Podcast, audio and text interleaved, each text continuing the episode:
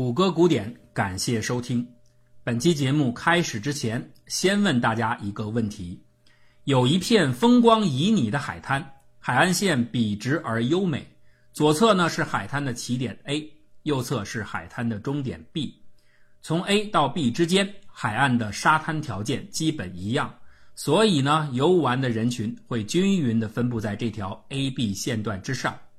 现在有两个小商贩，谷歌和张果果。都打算在这片沙滩上卖冰激凌，那就有一个问题啊，他们两个人应该分别选择这条线段 A、B 之间的哪两个点设立自己的摊位，才能够赚到尽可能多的钱？假设这两个人的颜值一样啊，实际上谷歌的要好一点啊，那雪糕的价格和品质也完全相同。在这儿呢，有四个选项：A，分别选择线段 A、B 的两个端点，也就是 A 点和 B 点摆摊儿。B 分别选择线段 AB 的三分之一比例点和三分之二比例点摆摊儿。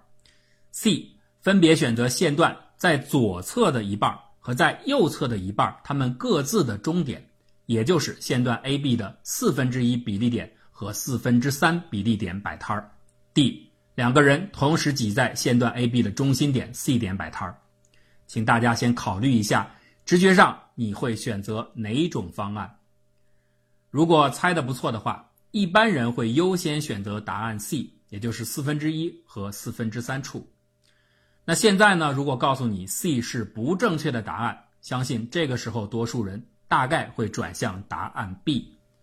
不过 B 也是不正确的，最合理的解是最后一个答案：张果果和谷歌应该挤在中心点一块摆摊儿。虽然他们两个都很胖，理论上其实没法叠加在一个点。那为什么会这样呢？一般人肯定会感觉，哎，这两个小商贩应该分布在一左一右才对。这样的话，他们就可以各自做一半游客的生意，各自赚百分之五十的钱，从而达成双赢，而且是平衡的局面。这就是为什么很多人会选择答案 C 的原因。那就相当于把整个海岸分成两个相同的片区，张果果和谷歌各自位于自己片区的中心。可以最大程度方便自己辖区内的顾客。那好，我们来看看啊，我们假设他们一开始真的就是这么选择的。谷歌在四分之一比例点，就是在左半段的终点；张果果呢，在四分之三比例点右半段的终点。可是没过多久啊，鸡贼的张果果就会想到，如果我把自己的摊位稍微往左挪那么一点，就是靠中心一点，那整个右半段还是我的。但是呢？左半段原先属于谷歌辖区内最靠右侧的那一小部分游客，就会因为我的这次移动而距离我更近，所以他们就会找我来买冰激凌，那我就可以赚到更多的钱。那想到这儿呢，张果果就往左侧，也就是中心方向移动了一段距离。谷歌没过多久发现自己的生意少了，他马上意识到了问题之所在。那我也不是吃素的，为了夺回份额，他就只能也向中心点移动。就这样，你挪一步，我挪一步，最后的结局就是两个人同时挤在中心。这个有趣的直线选点问题和本期的话题有什么关系？我们稍后再来解释。科幻小说《三体》正在风靡全球，很多人知道“三体”这个名字来源于物理学中的经典问题——三体计算，也就是三个独立物体在相互作用下的运动轨迹的求取。三体计算是一个混沌现象，所以呢，在非特定环境下，这个问题没有一般的解析解。那也许大家始终不太能够直观的理解这个结论：为什么两个物体的运动计算非常简单，一到三个物体或者是 n 个物体，情景就会变得复杂起来？这种情况下，选举可以给我们树立一个很好的类比的事例。你看，当候选项只有两个的时候，投票结果就是清晰的、无意外的。但是，当候选项增加到三个或者三个以上的时候，情况就会变得复杂起来。比如，我们前面讲过，博尔达计数法会出现所谓的埋葬策略，孔多塞规则呢会面临着循环的挑战。其实，不止这两种投票方式。从理论上来说，所有的基于排序的投票方法都会产生出类似于三体计算这样的无解的结果。这就是1972年诺贝尔经济学奖得主肯尼斯·约瑟夫·阿罗提出的著名的阿罗不可能定理。阿罗在哥伦比亚大学上学的时候，他本来是想学统计学，但是后来呢，他把专业调整为经济学，因为经济学系教授哈罗德·霍特林同意给他提供一份奖学金。这位教授曾经提出过一个有名的头脑实验，就是我们本期开头讲的海滩选点问题。霍特林教授用这个模型来解释许多的经济学现象，比如说，为什么麦当劳和肯德基永远是面对面的开店？为什么汽配城、家具城、电器城里边那么多同类型的商家要聚集在一起扎堆儿？这些都可以看作海滩小贩的具体实例。霍特林教授一度认为，这个理论也可以延伸到政治领域，因为他注意到，在类似美国这样的两党政治环境下。双方在竞选的时候都会向中间选民靠拢，表现出类似于海滩选点问题的中心倾向性。可是啊，另一方面很明显的，这种选举又不能完全的用这个理论来解释，因为两党会刻意的保持一定的距离，那否则他们就成一党了，就失去了彼此存在的意义。那么，这样的选举机制的背后有什么规律呢？这个问题就引起了霍特林的学生阿罗的注意和兴趣。阿罗很快就发现了选举里边所谓的孔多塞循环，他把这种情况叫做阿罗悖论。请注意啊，这点呢倒不是阿罗要抢夺孔多塞的冠名权，而是人家阿罗在研究这个问题的时候，当时还没有人知道孔多塞的研究成果呢。这多亏了后来阿罗的一位研究问题上的竞争对手邓肯·布莱克。就是这个人喜欢刨根问底儿，他调阅了所有能找到的资料，最后甚至在法国科学院1781年的会议记录当中发现了还没有开封过的关于孔多塞的书页记录。阿罗虽然不知道孔多塞之前的工作，但是他很清楚孔多塞循环这不是一个很难发现的选举的现象，许多更早的或者同时期的研究者都曾经提到过这个问题。所以啊，他一度因此放弃了这个课题的研究，但是没过多久，阿罗就发觉，其他的研究者只是揭示了这个问题的现象和浅层次的原因，没有意识到这个问题背后潜在的重要性。所以他再度进入到这个领域，并且最终做出了他一生中最主要的贡献之一，发现阿罗不可能定理。要想说清阿罗不可能定理是什么，我们先要解释几个关于投票系统或者说投票方法的概念。第一个概念是单调性。当一种投票方法产生的结果显示 A 选项优于 B 选项，同时呢 B 选项优于 C 选项，那么 A 选项在结果当中必须是优于 C 选项的。啊，换句话来说，A 如果大于 B，B 又大于 C 的话，那么 A 必须大于 C。如果这种性质成立，这个选举方式就被称为单调性；如果这个性质不成立，那么这个选举方法就是非单调性的。单调性有的时候也被称作可传递性，意思就是选项和选项之间的胜负关系可以向后传递。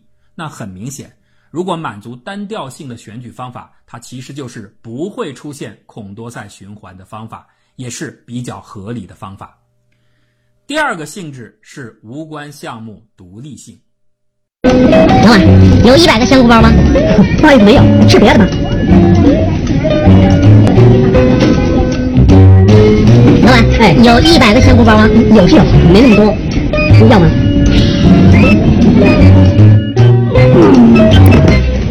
老板，嗯有一百个香菇包吗？有有有，给你拿。那就给我两个肉包吧。这是什么意思呢？在一个选举方法中，任何的两个选项 x 和 y，它们之间的相对胜负关系不能因为其他选项的干扰而出现改变。你选择买肉馅包子或者选择不买，是不能够和香菇馅的包子扯上关系的。你是更喜欢迪丽热巴还是林依晨？这点呢，不能和 Angelababy 是否退出跑男有关系。像我们上一期节目所举的那个例子，一九九五年世界女子花样滑冰锦标赛当中，关颖珊的分数一出来，让另外两位选手的名次出现了逆转，这就说明那次比赛的评分方法是不具备独立性的。第三个概念呢是一致性，这点呢很容易理解。在一个选举系统当中，如果所有的投票者都投下的是 X 优于 Y 这个选票，那么选举最后给出的结果必须也是 X 优于 Y，也就是计票结果得和全体选票的意见保持一致。实际上，我们在这儿可能觉得这个条件已经很宽松了。你干嘛非要到全体选民都一致的时候才去要求那个计票结果和投票者的意愿相符呢？应该是只要多数投票者的意见一致，计票结果就应该吻合于这个多数意见。但是啊，阿罗在这里是做了宽松化的处理，他把这个问题放松到了极致。你想想看啊，如果一个投票系统，给出的结果连全体一致的意见都有可能给否决的话，那它当然就是毫无疑问的不合理的方法。所以一致性是一个最低限度的要求。第四个概念是非独裁性，这也是最关键的一点，即选举系统不能有独裁者。这里边的独裁者不是我们大家通常说的那个含义，而是说根据选举方法的规则和特性。它有可能会产生出一个特殊的投票者，它的特殊之处在于，不管其他的投票人是怎么投票的，最后整个系统的计票结果将仅仅取决于这一个人的意见。如果一个投票规则允许存在这样的人，那他就是个独裁者。阿罗的独裁者不是靠权力，而是靠规则产生的。但是他们带来的结果是一样的，就是把其他投票人的自由意志给抹杀了。如果是靠一个人的话，那这样的选举还有什么意义呢？所以啊，独裁者应该是不被允许的。了解了这些概念，阿罗不可能定理就很容易说清了。如果一次选举有三个或三个以上的选项，而且投票采用的是选项间的排序方式，那么。我们将不可能找到一个选举方法同时满足单调性、无关项目独立性、一致性和非独裁性。所有的人肯定都认为上面介绍的这四个特性应该是所谓一次合理选举必须满足的性质，是不可以违背的性质。那当他们其中的任何一条不能成立时，我们就很难承认当前的选举方法是所谓合理和公平的。所以才会有人说。阿罗不可能定理是用数学证明了民主制度的不可能。其实这句话的准确理解应该是：没有任何的投票制度能够同时兼容于那四条看起来都是政治正确的选举原则。阿罗不可能定理是所有学习过政治经济学的人肯定都知道的知识，但是啊，相信很多人并不清楚它最初产生的背景。我们在这儿不去讲述这个定理的证明过程，而是介绍一下阿罗当年是怎么想到要提出这个理论的。这个点子的创意才是最有趣、最有价值的，也是你在别的地方大概听不到的。说起来啊，它其实简单的不得了，每个人都能理解。这恰好呢和阿罗的老师让他思考的海滩选点问题有关。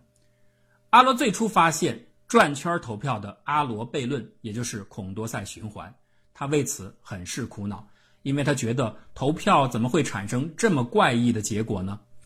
但是老师霍特林的海滩比喻给了他有力的启示：每个选民在政治的价值光谱上一定有一个属于自己的位置，或者靠左，或者靠右，这就如同海滩上的海岸线段 A、B 上某个位置处的游客。那每个候选人呢？他在价值上也有一个属于自己的位置，也在这条海滩上，这就是他们摆摊的地点。选民投票实际上就和海滩游客选择一个恰当的小贩购买冰淇淋一样，他一定会选择距离自己最近的那个候选者。阿罗这么类比，原本是想解决孔多塞循环问题，因为你把每个候选者都排列在一条直线上。那就不可能存在什么循环问题了。但是啊，随着思考的深入，他竟然有了意外的，而且是更加深入的发现。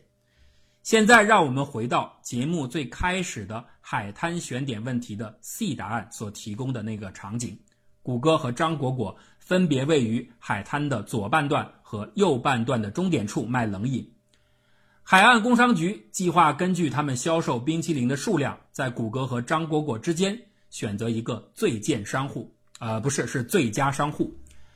如果设定海滩上的每位游客只能而且必须买一支冰淇淋的话，由于谷歌和张果果各自管理着海滩的一半区段，而且海滩的人流密度是恒定的，所以呢，那些依照距离最近原则选择购买冰激凌和选择摊贩的游客们，最后一定是让这两个人卖出相同数量的冰激凌，因为他们每个区段人数是一样多的。最终啊，真正决定胜负的将是位于两个区段的连接点处，也就是。A、B 线段的正中心 C 处的那一位游客，他去哪儿买冰激凌，将最终决定最佳商户的归属。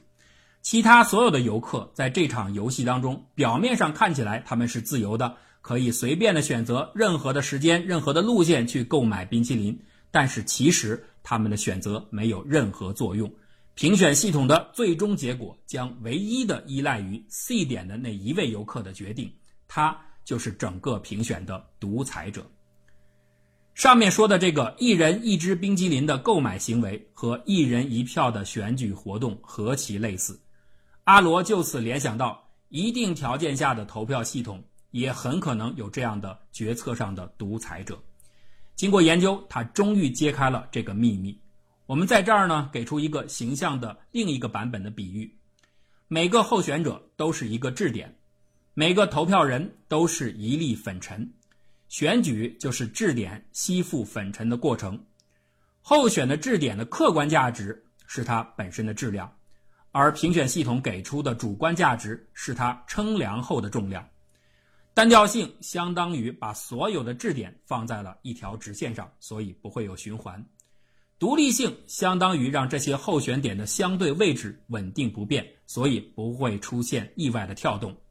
一致性呢，让称量质量和原始质量之间的对应关系是连续的，所以不会出现意外的改变。满足这三个条件的质点组，按照称量质量是一定可以计算出唯一的一个重心的。